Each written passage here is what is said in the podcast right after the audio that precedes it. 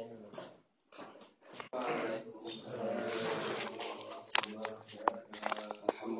Rabbil Alamin Nahmaduhu wa nasta'inu wa nastaghfiruh wa na'udzu billahi min syururi anfusina wa min sayyiati a'malina Man yahdihillahu fala mudilla lahu wa man yudlil fala hadiya lahu Asyhadu an la ilaha illallah wa asyhadu anna Muhammadan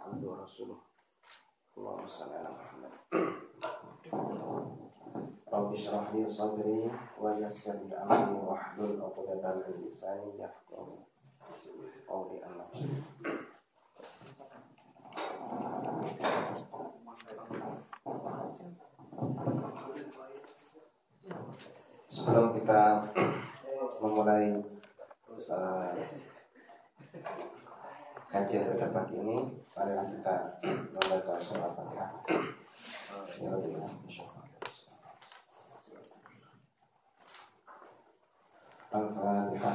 أعوذ بالله من الشيطان الرجيم. بسم الله الرحمن الرحيم. الحمد لله رب العالمين. الرحمن الرحيم. مالك يوم الدين. إياك نعبد وإياك نستعين. اهدنا الصراط المستقيم. صراط الذين أنعمت عليهم غير المغضوب عليهم ولا الضالين آمين Alhamdulillah Rabbil Alamin Sekarang tanggal 15 ya 15 15 Agustus Kita akan melanjutkan kajian uh, fikih ini Kemarin, masih ingat ya kemarin kita sudah masuk tentang babu sholat atau kita bersolat. Kemarin tentang waktu-waktu sholat. Jadi waktu sholat itu berapa? Lima ya yang wajib itu lima. Kemarin sudah dijelaskan tentang waktu-waktunya. Mulai dari subuh duhur asar maghrib isya. Dan setiap eh, waktu itu ada ada waktu fadilah kemudian waktu jawas ada waktu tahrim juga. Dijelaskan kemarin masih ingat ya kalau dalam Al-Quran sendiri kan ayatnya Inna sholat kanat ala mu'minina kitaban Jadi sholat itu adalah kewajiban yang sudah ditentukan. Kalau darinya sendiri kalau dalam Al-Quran yang kemarin itu saya lupa bacakan eh, sebenarnya banyak. Salah satunya yang hampir sama ya. Wa aqimis sholata tarafain nahari wa zulafa minal. Jadi dirikanlah sholat pada kedua ujung pagi dan petang wa zulafa minal itu permulaan malam. Itu dari secara umum. Kemudian aqimis sholata liduluki syams inna aqimis sholata liduluki syams ila ghasaqil laili wa qur'an al-fajr. Jadi itu juga. Kemudian sekarang setelah kemarin kita menjelaskan tentang jenis-jenis sholat, kemudian waktu-waktu sholat. Sekarang kita akan masuk pada bab syarat wajibnya sholat. Jadi sebelum kita melakukan suatu ibadah, apa pun itu di dalam uh, agama Islam itu ada syaratnya. Nanti ada syarat, ada rukun, ya, beda itu. Kalau syarat nanti akan dijelaskan di sini ya. Dalam sholat sendiri sebenarnya ada dua, ada syarat wajib, ada sama syarat sah. Jadi bisa dibedakan ya, syarat wajib dan syarat sah.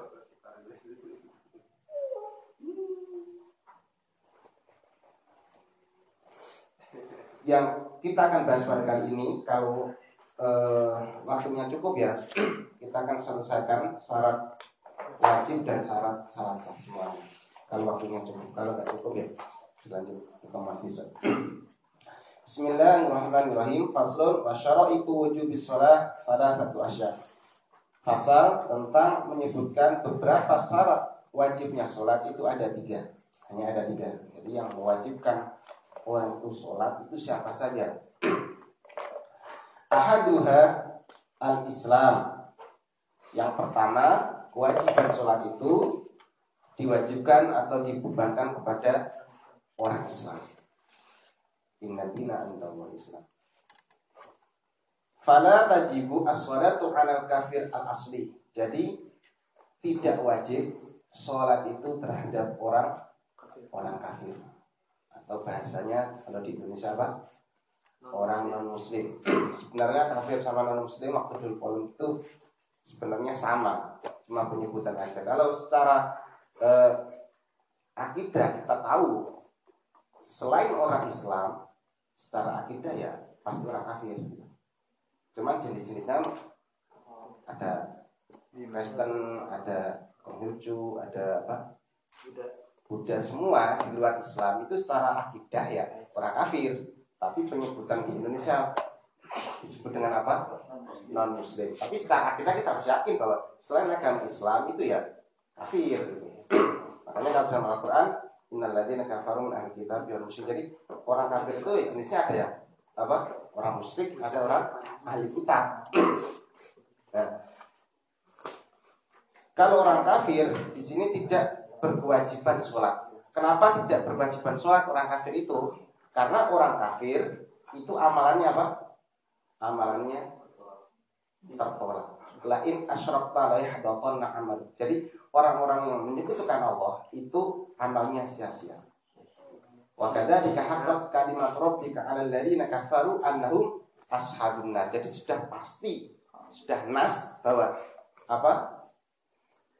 Orang-orang kafir itu adalah ashabun nar. Terus kemudian saya masih ingat nih kata-kata seorang ulama. Jadi sekarang ada pertanyaan, orang kafir kan tadi apa? Alladzina kafaru kalau surat Muhammad itu alladzina kafaru wasaddu an sabilillah adalla a'malam. Jadi orang-orang kafir dan orang yang apa? wasaddu menghalang-halangi dari agama Allah itu adalla a'malahu.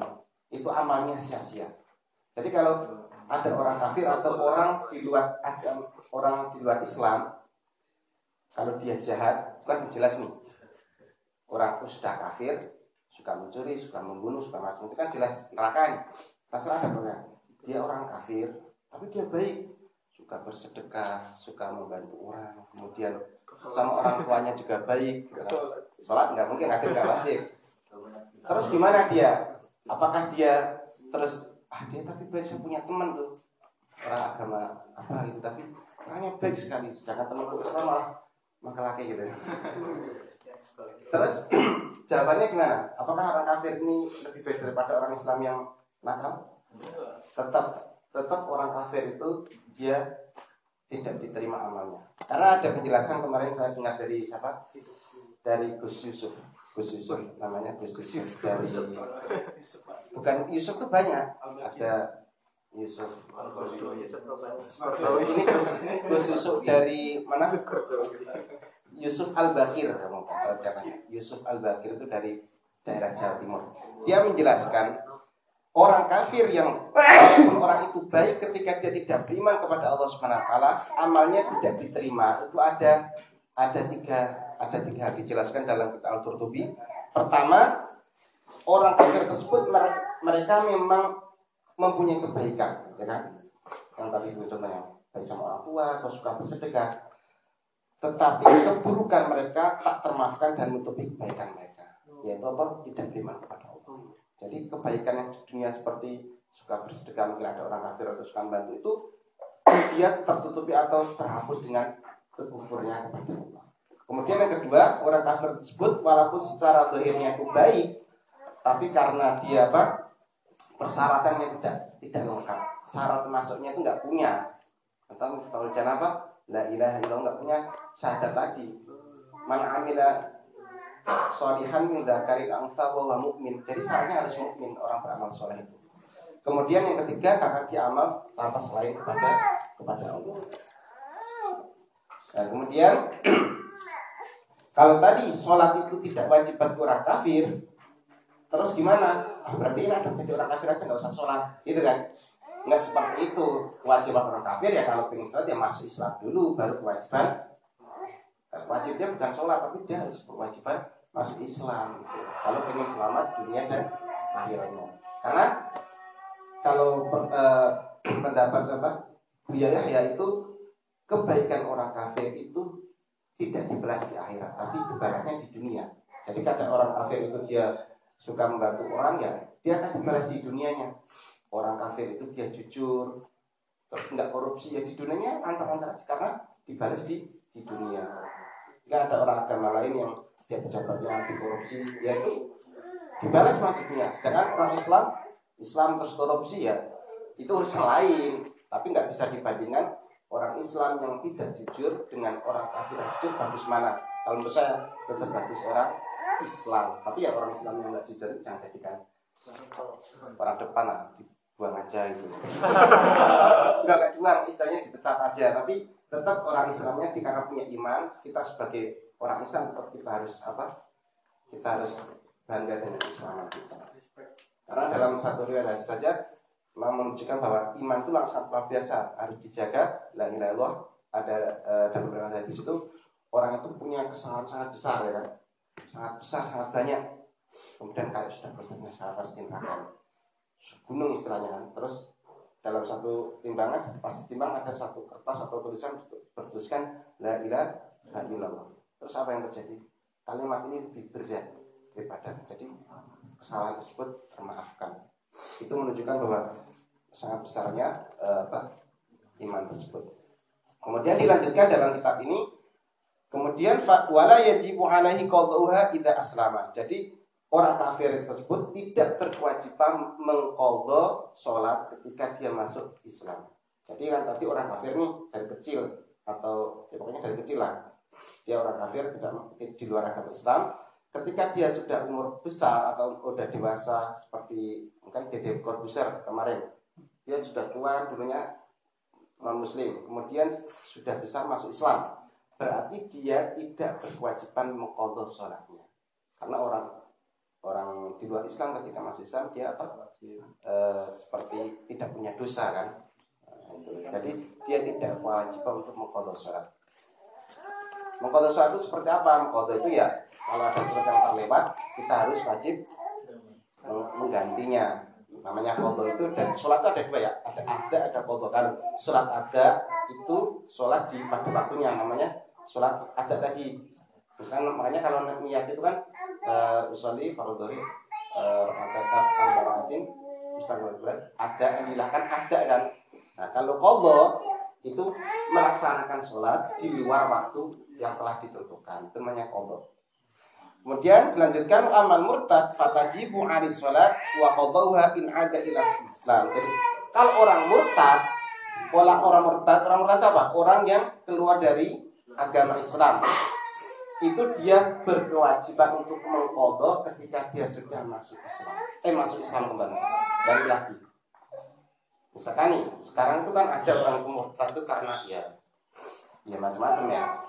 Saya kemarin dengar cerita tuh Ustadz. Jadi ada orang ulama ini, ini masih ulama kontemporer ya. Jadi bukan zaman-zaman dulu, kalau zaman dulu itu juga ada kan. Eh, kalau ceritanya itu saya kemarin ya lupa uh, yang murtad itu kalau yang salah satu lama kontemporer era-era 100 tahun yang belakang ini ada namanya Abdullah Al Qasimi mencari Abdullah Al Qasimi itu dia itu termasuk dulunya awalnya dia orangnya cerdas. Cerdas pintar termasuk salah satu ulama. Sampai punya karya. Buku itu daerah orang Arab. Buku yang melawan apa ateis itu. Jadi buku karangannya itu pokoknya bestseller lah istilahnya kemudian eh, sampai ada orang mengatakan uh ini pokoknya buku kamu ini mahal kamu untuk masuk ke surga. Wah keren ya. Jadi gak seperti dengan amalnya. Tapi naudzubillah dari eh, Abdullah bin apa Al ini ini akhirnya jadi apa? Jadi ateis atau jadi murtad jadi kafir.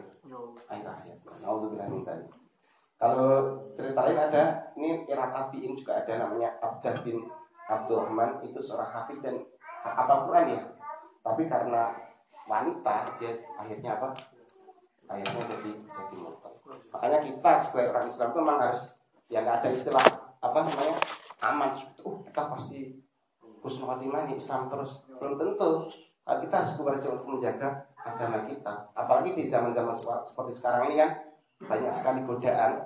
Contoh misalkan kita lihat aja di media ada yang salah satu nggak menyebutkan nama ya, ada orang yang uh, masuk agama lain karena menikah. Ada. Ada kan? Karena wanita juga ada.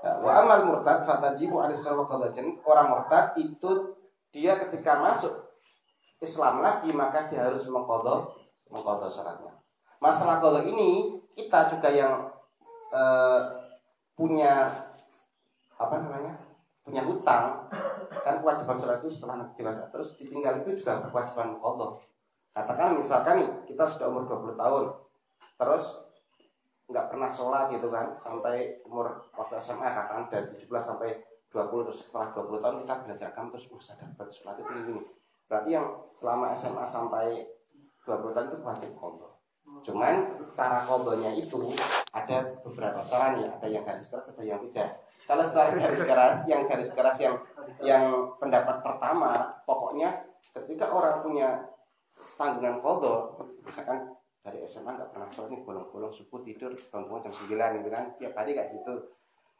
Yang pertama ketika dia sudah sadar atau ketika sudah tahu bahwa kodo wajib dia harus mengkodo terus sholat yang telah ditinggalkan. Istilahnya waktunya hanya digunakan untuk mengkodok sholat nggak boleh sholat sunnah dia harus kodok terus sholatnya. Ya boleh hanya makan sama kerja aja sama kewajiban yang wajib wajib mandi makan harus sholat terus. Itu yang pertama. Kalau yang kedua agak agak slow itu eh, tapi pilihannya aja. Tapi intinya kalau madhab syafi'i itu mengkodok sholat yang paling itu wajib. Kalau yang kedua itu dicicil. Jadi dicicil itu katakanlah misalkan saya saya ingat-ingat saya nggak pernah sholat subuh selama tiga tahun nih. Ya dicicil aja sebelum sholat subuh.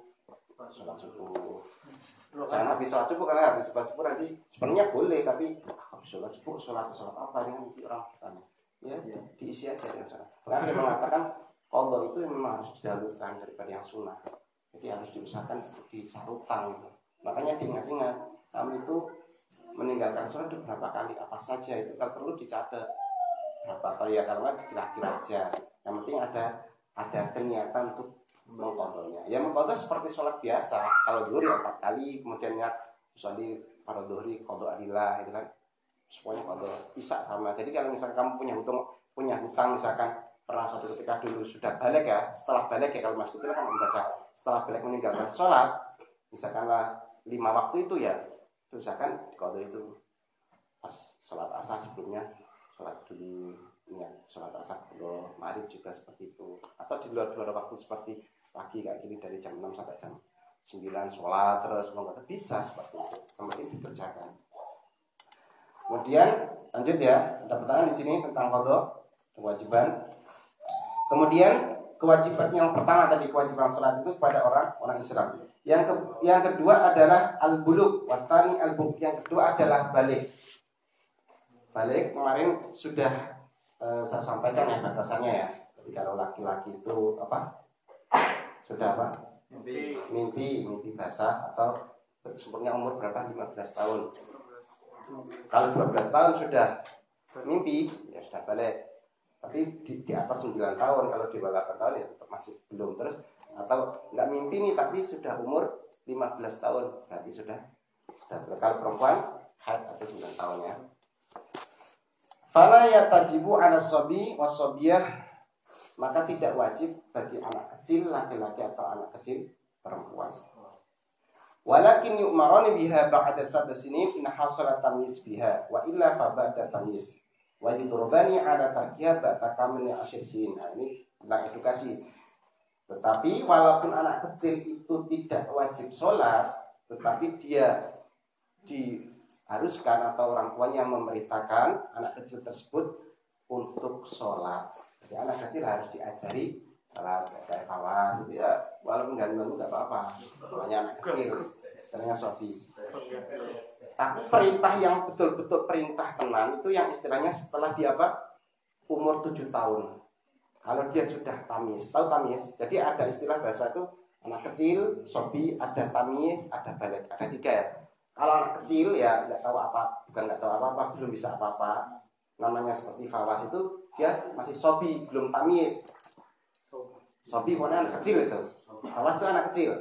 Kalau tamis, nanti kalau tamis itu karena dia sudah tamis itu di sini batasannya eh, tamis mana ya? Ma'asabi yakulu wa yashrabu wa yastanji wahdahu ba'da ta'limi wa kaifiyatul istinja. Jadi orang tamis itu, anak tamis itu dia kalau sudah bisa makan sendiri, kemudian minum sendiri, kemudian sudah bisa istinja sendiri, istilahnya sudah bisa membedakan mana yang apa baik mana yang buruk. Istilahnya anak kecil itu yang tadi yang saya sebutkan, berarti dia sudah sudah tamis. Kalau tamis, berarti dia memang rata-rata tujuh tahun di sini disebutkan dalam tempat ini, dia memang harus apa berkewajiban orang tua untuk memerintahkan dengan sungguh-sungguh. Pokoknya kamu sholat diajarin lah, bukan hanya perintah ya, tapi juga diajarin. Tetapi kalau sudah sampai umur 10 wa yudrofu ala tarkiyah kamu. Kalau sudah sampai 10 tahun kok tidak mau sholat, diperintah dari umur 7 tahun nih, sampai 10 tahun tidak mau sholat, tidak mau puasa yang hal lain ya apa pukul boleh dipukul. Tapi pukulnya di sini pukul apa pukul yang didik bukan pukul yang menyakiti jadi nggak ada sepuh Permasalahan untuk kekerasan anak tidak orang tua itu berkewajiban. Berkewajiban untuk ya dipukul dan dipukul peringatan lah jangan dipukul pakai terus palu atau pakai apa ya. Gitu ya. Makanya ya dipukul itu orang didik namanya untuk tarbiyah. Nah kemudian tamis kalau sekarang yang terjadi di masyarakat tamis atau anak kecil yang misalkan tamis bacanya sudah bagus itu boleh gak jadi imam Jawabannya apa? Kalau madhab syafi'i, tamis walaupun dia belum balik, itu boleh jadi jadi imam. Jadi walaupun belum balik. Seperti ya pokoknya umur umur 10 tahun atau 9 tahun, dia sudah otomatis dia sudah tamis ya, ya. sudah bisa makan sendiri, minum sendiri, istinja sendiri, kemudian eh, kecuali seperti Fawas tadi kok imamin ya jelas gak sah, dia belum tamis, atau tiga tahun, empat tahun itu kan, karena dalam riwayat sahabat juga ada yang apa istilahnya uh, sahabat masih kecil jadi imam itu ada riwayatnya. Maka tamis boleh jadi imam, tapi hukumnya makruh imam. Kemudian kita lanjut. Jadi perintah kita kalau jadi orang tua anak umur 7 tahun memang harus diajarin langsung sungguh nih juga dikasih pemahaman juga pelan-pelan. Nah, terus kalau sudah 10 tahun ya kita harus keras istilahnya nggak sholat nggak ada kasih uang jajan nah, gitu. Kita lanjut. Yang ketiga wal watali al akal yang ketiga adalah berakal. Berakal. Fala tajibu ala majnun. Jadi e, tidak wajib ke atas apa orang gila majnun jadi orang gila itu tidak berkewajiban untuk untuk sholat Kalau dalam hadis, Rofi al qalam an thalathatin, an naim hatta yastaqif wa an sabi hatta yablugh wa an majnun hatta yafi. Jadi kolam itu diangkat atau uh, istilahnya apa ya? Ya seperti itu. Ada tiga. Pertama orang yang tidur sampai dia bangun. Jadi orang tidur itu nggak kena hukuman. Sholat aja kalau tidur ya, misalkan ketiduran ya tidak apa-apa karena memang tidur tidak berkewajiban kecuali yang tidurnya memang sudah sudah masuk waktu sholat baru dia tidur itu ya nggak boleh seperti itu sudah tahu nih mepet Jumat atau tidur jam 11 itu jelas. Mantang gitu tapi kecuali eh, tidurnya jam 9 nih terus nggak, dengar suara apa-apa bangun jam 1 ya itu namanya. Tapi kalau sekarang kan sudah dengar lewat HP alarm sebenarnya sudah persiapan. Di sini disebutkan an-naim hadis Nabi an-naim hatta jadi uh, orang yang tidur kemudian sobi hatta yang jadi yang tidak kena hisapnya kedua adalah anak kecil sehingga dia apa balik kemudian yang yang ke terakhir wa amajnun hatta bikin orang gila sehingga dia sehingga dia sadar atau sehingga dia sembuh. Kita lanjut. Itu saja sebenarnya untuk syarat wajibnya sholat hanya tiga.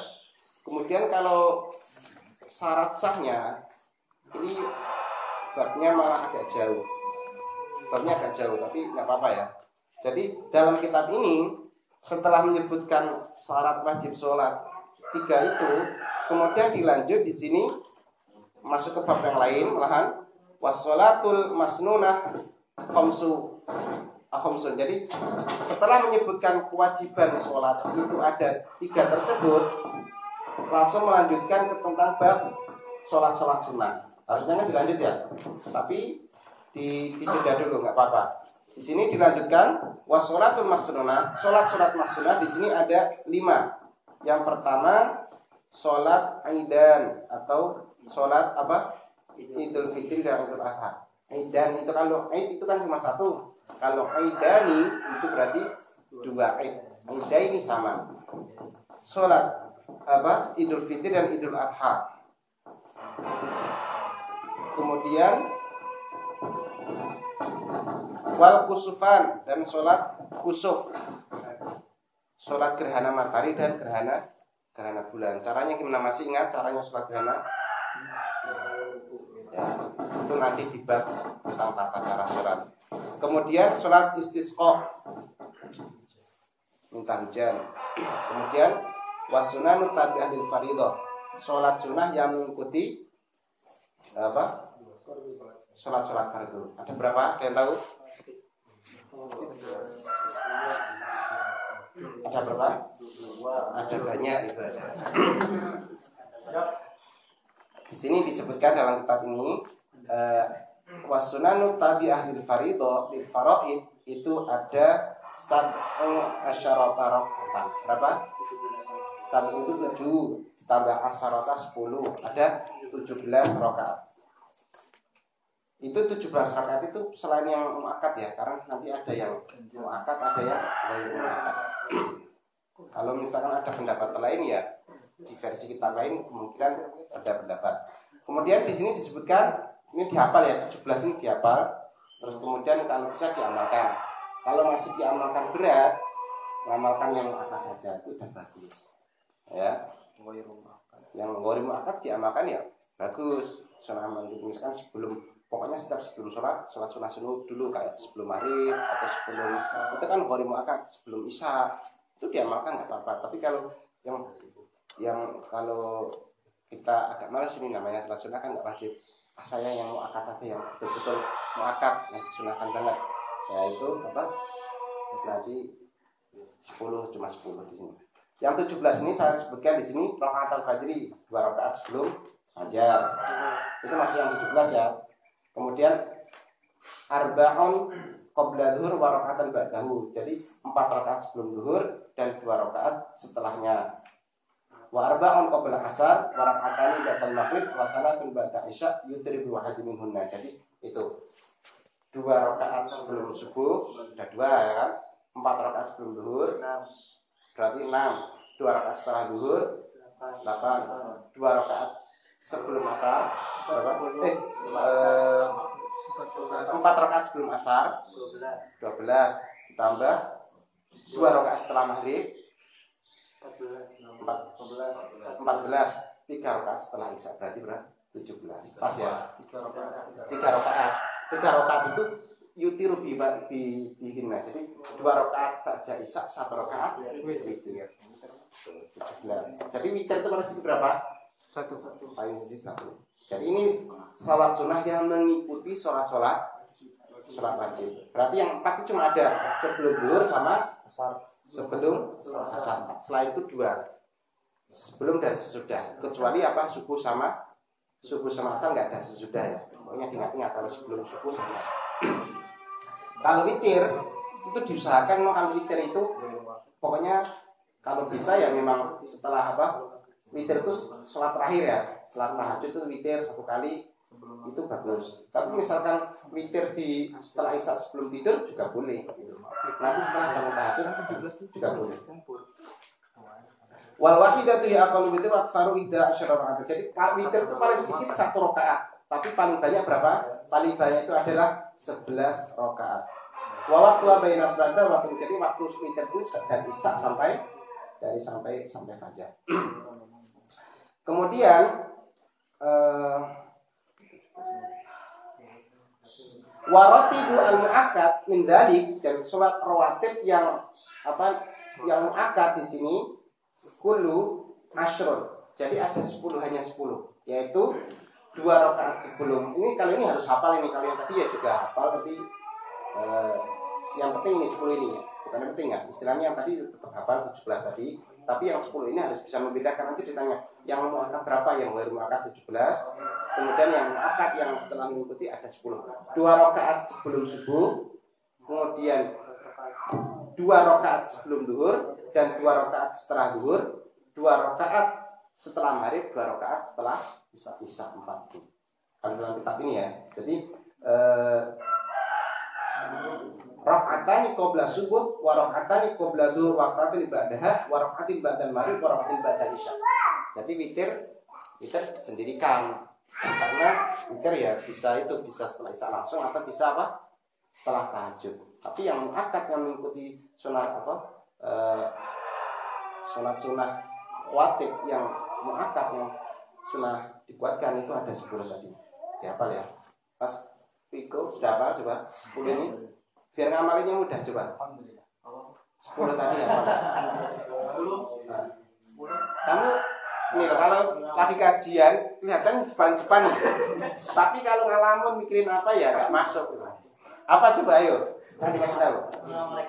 Sepuluh sholat sunat yang sangat disanjurkan sebelum sebelum apa itu ngapain berapa? Dua. Dua sebelum subuh namanya sholat fajar. Terus? Empat rakaat sebelum zuhur salah. Dua rakaat sebelum? Terus? dua rakaat setelah terus? Dua rakaat setelah maghrib. Terus? Lancar. Ya. Itu kalau sudah hafal terus diamalkan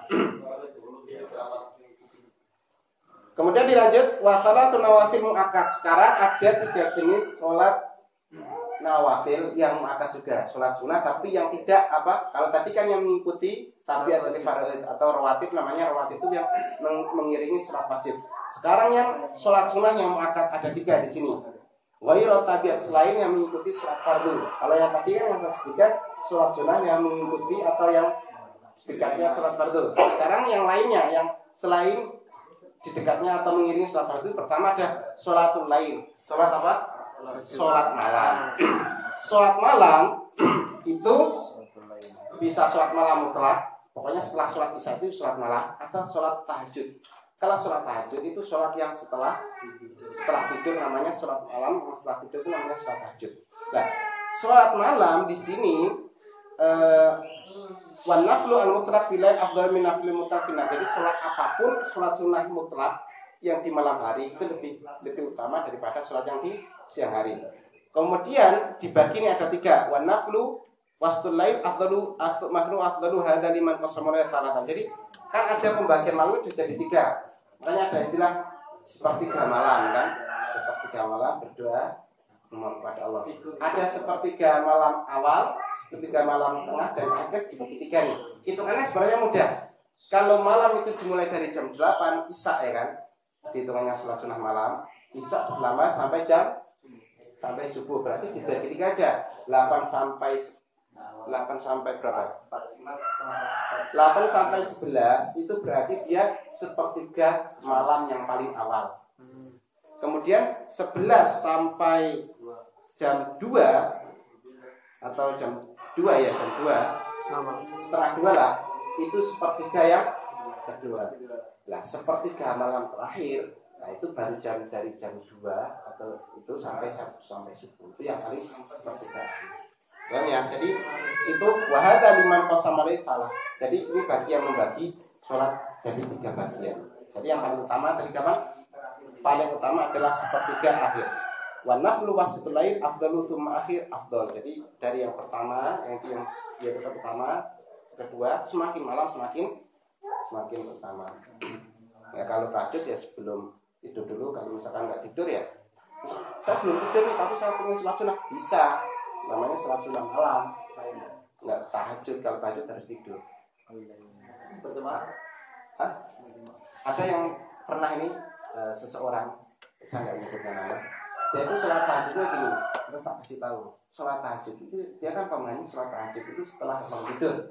Sudah isaknya itu habis maghrib nggak isak dulu nih. Tidur kan belum bisa tidur kan banyak orang seperti itu ada kan. Terus setelah bangun tidur sholat isya dan tahajud. Terus tak kasih tahu nih itu nggak bisa seperti itu. Sholat tahajud itu setelah sholat isya tapi juga setelah tidur. Jadi kalau misalkan cuma tidur dulu terus belum isaan itu nggak bisa lebih dihitung nah, jadi misalkan pengen tahajud ya isanya dulu sudah sholat isya baru tidur baru sholat tahajud. Tapi kalau misalkan ini saya belum sholat isya nih terus saya tidur dulu kemudian baru isaan sama tahajud. Ya itu belum bisa dihitung tahajud itu. itu dalam pendapat yang saya ketahui ya jadi kalau pengen tahajud ya tetap harus isaan dulu baru tidur baru sholat. Kalau misalkan dia langsung tidur belum sholat isya terus sholat sekali tahajud itu belum dihitung tahajud tapi dihitung apa tadi? Berarti sholat sholat malam. Tetap utama. Kemudian yang ke selanjutnya adalah sholat duha. Watani sholat duha. Yang kedua yang pertama itu sholat malam. Yang kedua ada sholat sholat duha. Paling sedikit boleh dua rakaat. Paling banyak berapa? Dua? Dua belas. Itna asyara rakatan wa waktuha min irtifasa ila zawaliyah kama qala nawawi fi tahqiq wa jadi waktunya sholat itu sampai matahari naik se setombak atau istilahnya ya sekarang jam tujuan itu udah sampai kapan? Sampai eh, zawal sampai zuhur sebelum zuhur nah, isra beda sebenarnya sudah isra tapi pokoknya duha itu irtifat usam sekali nombak kemudian yang terakhir yang ketiga sholat taraweh atau sholat sholat taraweh nah sini saya membahas kitab eh, apa tentang masalah taraweh kalau dalam kitab ini ya eh, walaupun dalam pengamalannya kita berbeda saya sendiri juga eh, berbeda kali ini. Kalau dalam fikih syafi'i sholat taraweh wahya isyruna rakaatan bi asyri taslimatin fi kulli lailatin min ramadan. Jadi kalau sholat taraweh dalam kitab ini itu jumlahnya ada 20 rakaat dengan setiap dua rakaat itu satu satu salam. Satu salam dua rakaat. Berarti jumlahnya namanya taraweh itu ya 20 kalau kurang dari 20 berarti surat malam itu dan harus di bulan Ramadan. Kemudian eh, kalau misalnya tapi 8 ya ya bagus lah daripada nggak sholat.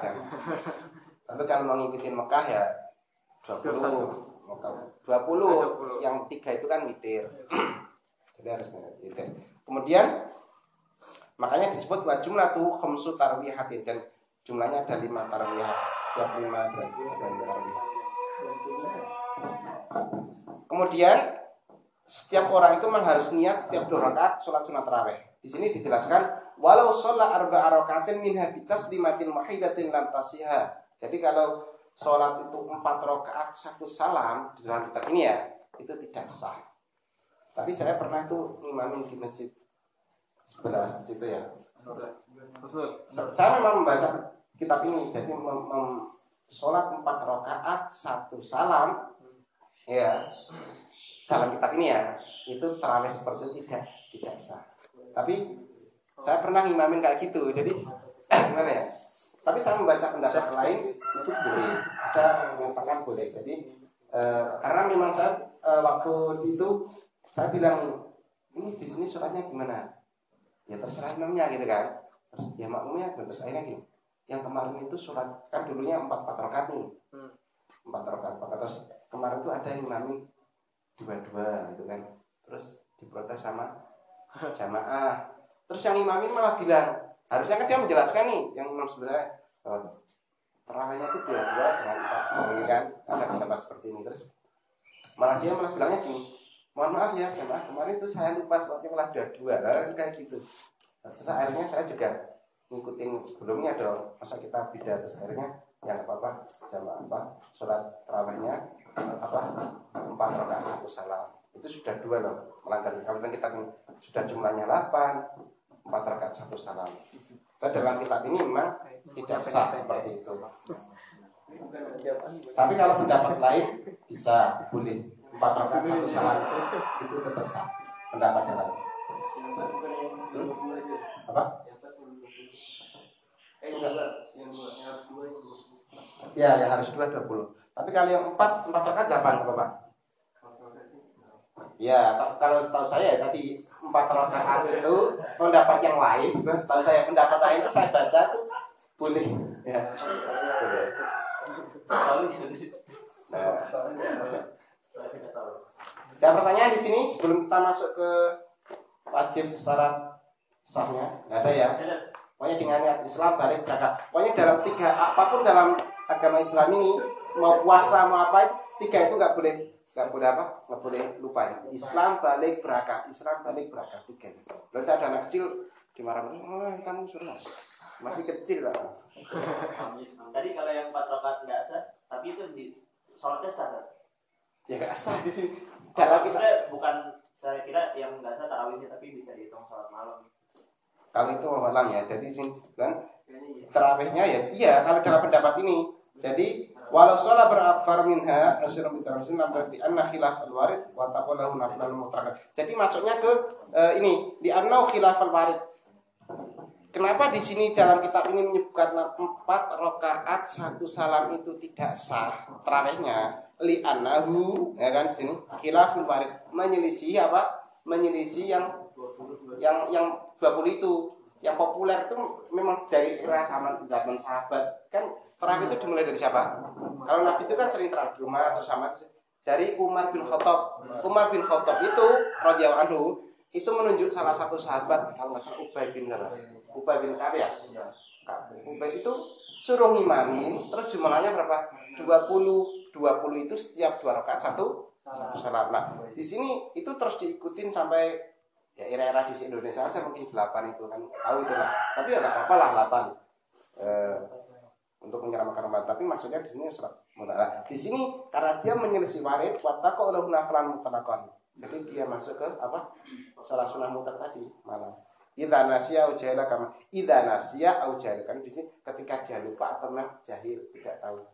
Jadi misalkan ah nggak sah sholat delapan rakaat empat satu salam ya nggak sah setelah terawihnya tapi dia masuk sholat Hmm. makanya saya pas nyiatin ah, pokoknya dalam hati nih dalam hati kecil kan suruh imamin empat rakaat satu salam. Ah mentok nggak sah terawih yang penting sholat malam. Itu artinya sudah mengobati apa? Mengobati. Mengobati ini. Jadi misalkan dalam hati pokoknya saudara hati berkata misalkan saya ini terawihnya nggak sah yang penting saya hitung sholat malam. Itu sudah bagus. Karena eh, karena lauzata ala isrin ataupun kalau menambah lebih dari 20 nih. Ini juga di sini disebutkan karena lauzata ala isrin atau ditambah terawihnya 32 atau 42 ya. Termasuk apa? Kan ada nih ya kalau yang terawihnya segitu dan pertanyaan di sini jadi terang saja kalau misalkan terawihnya kamu sholat di masjid kok empat kali sampai lah nggak masuk ke sholat. Tetap dihitung pahala. Ya, tapi soal kan? ya kalau Nah, kalau itu harus di waktunya apa? Namanya qadha itu sudah di luar waktunya. Kalau nggak ada sholat qadha itu yang tepat waktu nggak ada. Iya. yang ada juga tapi memang bagusnya ya tadi kamu mau yang secara cash apa? Cash atau kredit kalau secara cash itu kamu memang waktu kamu dihabiskan sholat terus dari pagi sampai malam itu sholat terus. Itu pendapat yang pertama ya. Itu sangat memberatkan. Sangat berat. Istilahnya tuh orang tobat anyar kan dulu. Preman mungkin pernah setelah itu kenal kenal usaha apa dakwah terus. Saya tobat sekarang terus sekolah terus. Itu memang seperti itu pendapat ulama yang pertama. Tapi yang kedua boleh dicicil ya. Itu misalkan kamu ada waktu luang nih. Misalnya di, langsung urut aja. kamu kan bisa ngira-ngira saya meninggal itu cuma setahun sih ya. Kalau pengen ya kalau subuh meninggal setahun ya. Sebelum sholat subuh sholat kodok dulu. Selama setahun kan udah lunas nggak terasa kan? Atau misalkan saya lima tahun nggak sholat? Sholat salah sholat berbeda kan subuh. Saya nggak sholat subuh selama lima tahun ya, bisa aja kamu mau sebelum sholat subuh sholat dulu dua rakaat. Selama lima tahun. Kalau nggak pengen lima tahun ya berarti sholat subuhnya dua kali. Yang kalau itu berarti cuma dua tahun setengah kan kayak gitu sih atau kalau pengen ngeri ya di waktu-waktu luang bisa misalkan pagi misalnya. tapi pasnya ya pas waktu itu. Tapi paling bagus tadi cicil selama itu. Nah, pokoknya mulai sekarang yang punya tanggungan hutang ingat-ingat kodonya yang apa yang terlewat berapa kali? Dikodo mungkin dulu Isa sering sering main-main. Nah, bisa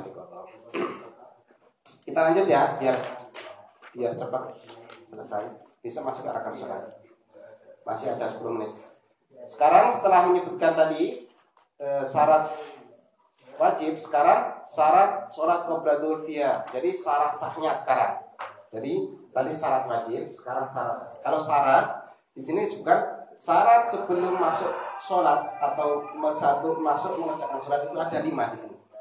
Wasyurut jamu sartin wahyu letak alama wasana matlabu satu syarat ali walaysa minha. Jadi kalau namanya syarat itu sesuatu yang mengesahkan suatu amal tersebut tetapi dia tidak di dalamnya atau tidak bagian dari sholat. Kalau rukun berarti kan di dalam dari mulai apa? Dari mulai takbir itu namanya rukun. Tapi kalau syarat itu sesuatu yang harus dipenuhi sebelum mulai perbuatan tersebut. Dan itu sampai nanti selesai sampai selesai harus harus dipenuhi. Langsung aja ya. Ada berapa tadi syarat sahnya? Lima. Oh, syarat ada lima. Yang pertama adalah oharatul a'dhah minal hadas. Al asghar wal akbar. Jadi suci dari hadas. Namanya hadas itu baik di sini disebut asghar wal akbar. Kalau asghar itu apa?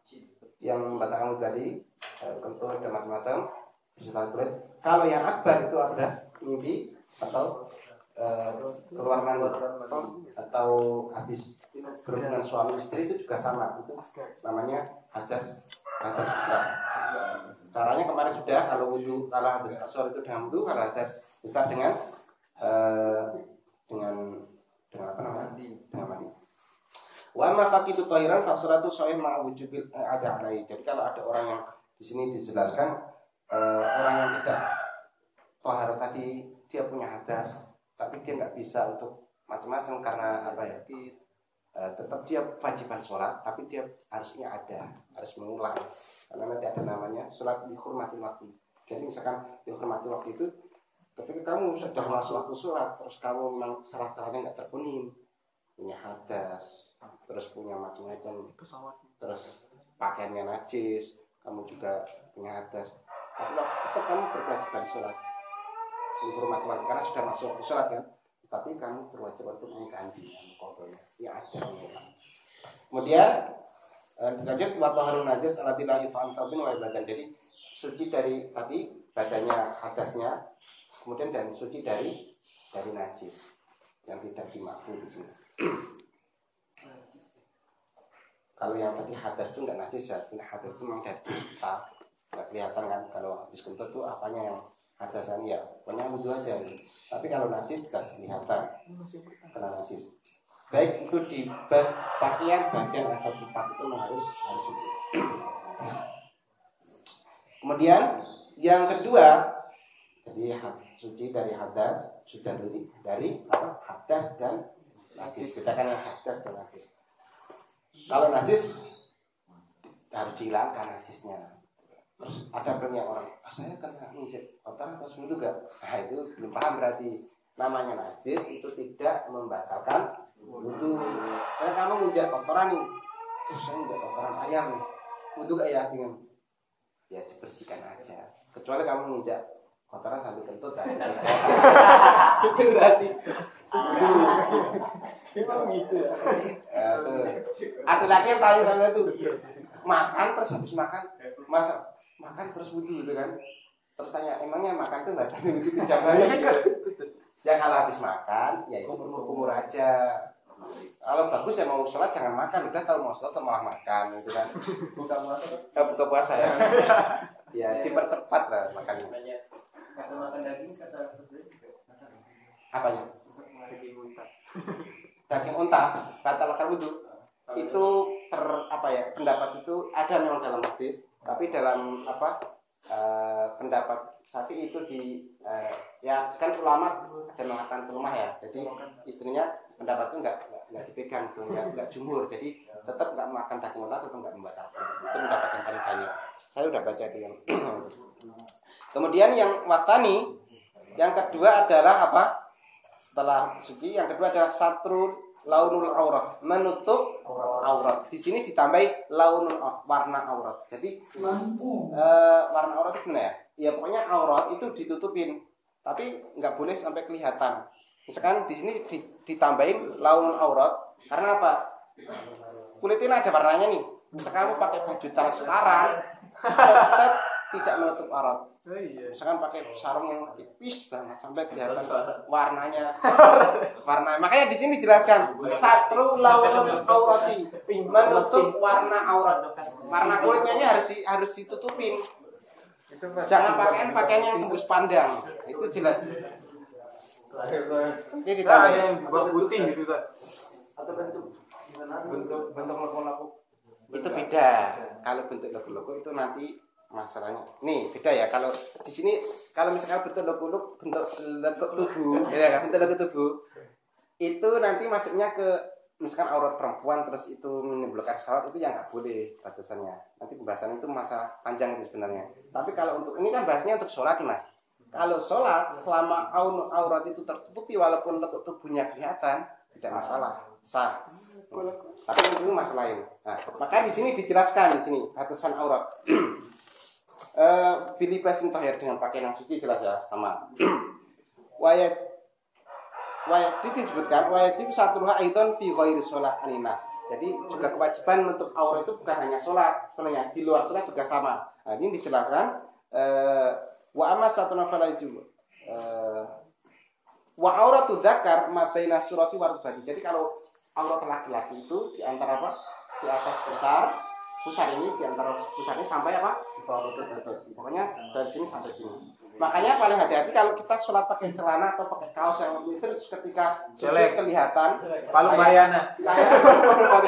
siapa Bintang Iman. bintang imon itu bagus tuh saya memang pernah tuh sholat di belakang itu nggak bilang gimana negur itu bisa batal loh sholatnya karena itu membuka auratnya berkali-kali ya kan dan kelihatan apa itu kalau digaris itu masih di bawah pusar loh saya pernah ngukur oh, ya di bawah garis tetap tetap nggak Ya apa di garis. ya kan? Di bawah pusar kalau Bukan digaris di atas, di atas. di bawah pusar ya di bawah pusar. Nah, itu walaupun pakai baju. Tetap bisa batal sholatnya. Hati-hati.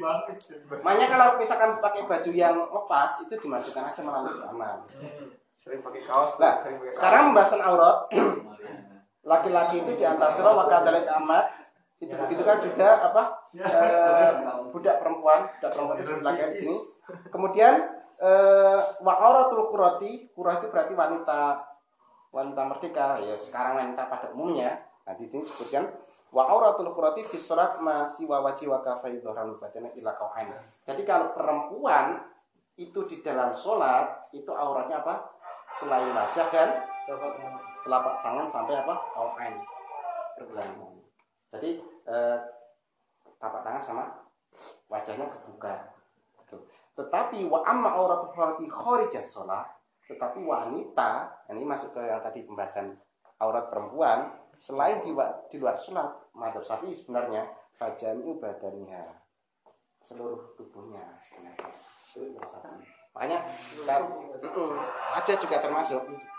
Nah kalau yang wajah yang apa kalau syafi'i sebenarnya makanya Gus Bah bilang pernah sebenarnya di Indonesia tuh madhabnya campur-campur kalau pikiran kita. Tuh sholatnya syafi'i tapi auratnya perempuan ini bukan Syafi'i, Hanafi, Hanafi atau Malik ya. Pokoknya yang wajah tangan itu kan karena Syafi'i sebenarnya wajah tangan itu apa? Termasuk aurat makanya pakai cadar gitu. Kas pakai kaos kaki, pakai kaos tangan Kalau di sini disebutkan memang fajami'u badaniha fa'auratu khulaf kadzakar.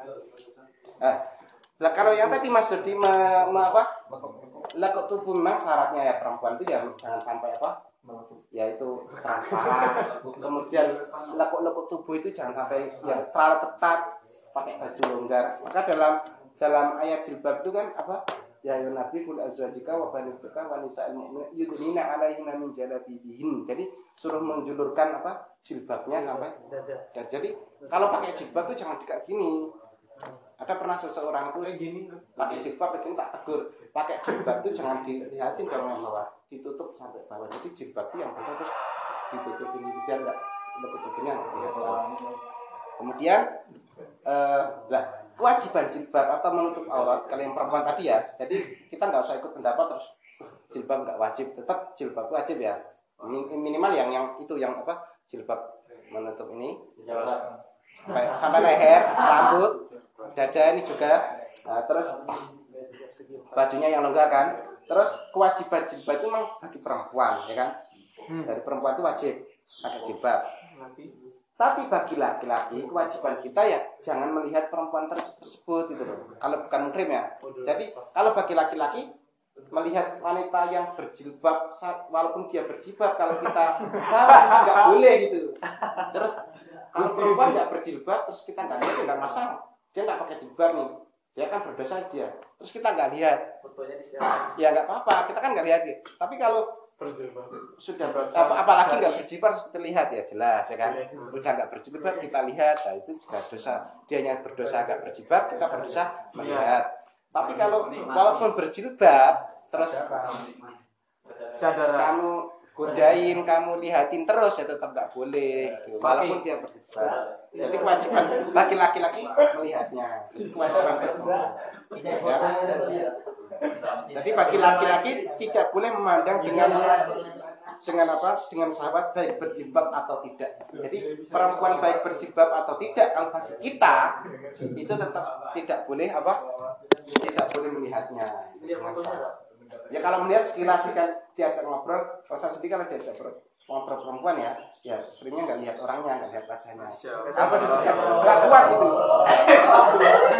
Ada tapi tapi biasa ya kayaknya gitu. Ya misalnya dipanggil sekarang wali murid atau siapa ya pasti lihatnya kita ke bawah. Ah nggak suka nih diajak. Ngobrol kok nggak lihat orang itu kan sesekali. Tidak ya. Kan bisa jangan. Kalau- kalau dalam agama itu apa eh, surah ini ya. Yang baik dasar temuhuna min waro ijab ini dibalik tabir oleh dulu sahabat itu dibalik dibalik apa?